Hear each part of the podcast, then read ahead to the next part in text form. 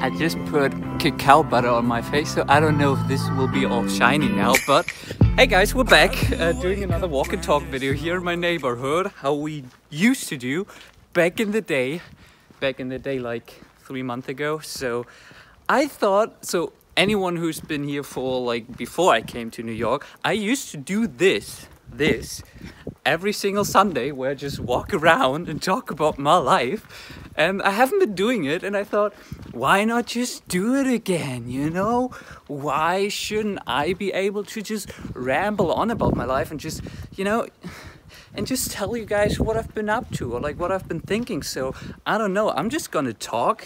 It's just you and me. I'm gonna do the talking, you're gonna do the listening. Yeah, that is a bad pitch. You should probably stop watching the, the video by now. Um, you know, and I'm not gonna cut this. Though I'm, I shouldn't say that maybe I'm gonna cut this because I have a habit of just going off of a tangent. But I mean, look at the weather. It's beautiful in Germany right now. And so I wanted to talk about something that I realized when I came back to Germany from New York. So I've been in New York three months, right? And now I'm back in Germany for 10 days? I don't know, I'm not sure. Just about. I'm gonna go back to New York in four days and I'm really excited about it. But something I noticed is that I have, since I came back to Germany, have less energy. Like, you know, like just feeling like physically not having as much energy. And I thought, how in the world can that be? Because I'm sleeping more again, you know.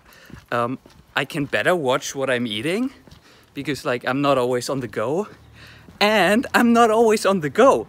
Like I'm just sitting at home now in front of my computer and not like doing my 15,000, 20,000 steps a day and having crazy busy days how I used to in New York. And so I thought, how in the world can I have less energy here than in New York? Makes no sense. And then I realized and that's also something I noticed when I came to New York. Like, I was doing these all nighters, I was sleeping five hours a night, and I was waking up after five hours of sleep, and I'm like, yo, I have energy. I'm excited for this day. How can that be? I don't need my eight hours of sleep anymore. And I realized that my energy, like how I feel, my physical energy, is so much more predicated on being able to do what I want to do and not predicated on how many hours of sleep I get. And I think this is pretty normal, right?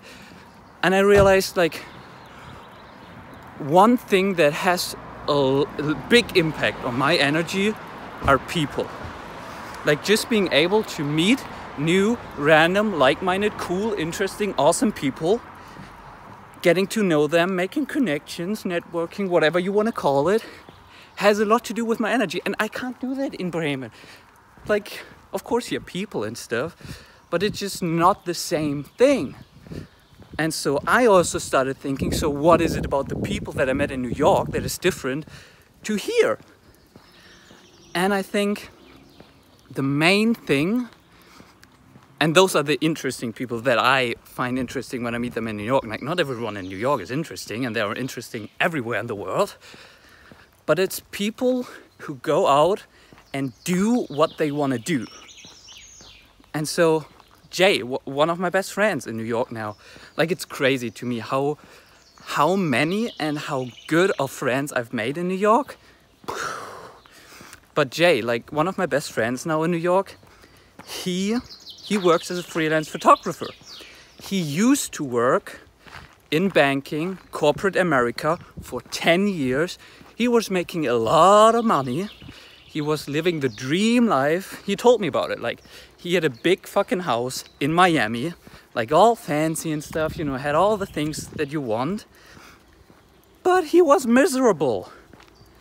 Even though he had all this money, this beautiful house in Miami. And so he quit his job, started working as a freelance photographer, and now he's tr- struggling, right? Like, he's living at a place in Brooklyn together with me, which isn't at all fancy. like he has to work hard to like find the next gig that can pay his rent and his bills. But he's happy now because he's doing what he wants to do like you know and he's going out there and grabbing it and not like saying like oh well you know that's not possible. You can't you can't make a living by being a photographer. No he tries it. Adrian. He came to new york from california i think five months ago so two months before i came here to pursue a videographer career. Like he just moved to new york had not a lot of money didn't have a job and now he's hustling to make a living by making videos you know? And i've met all kinds of people like young old entrepreneurs freelancers i don't know.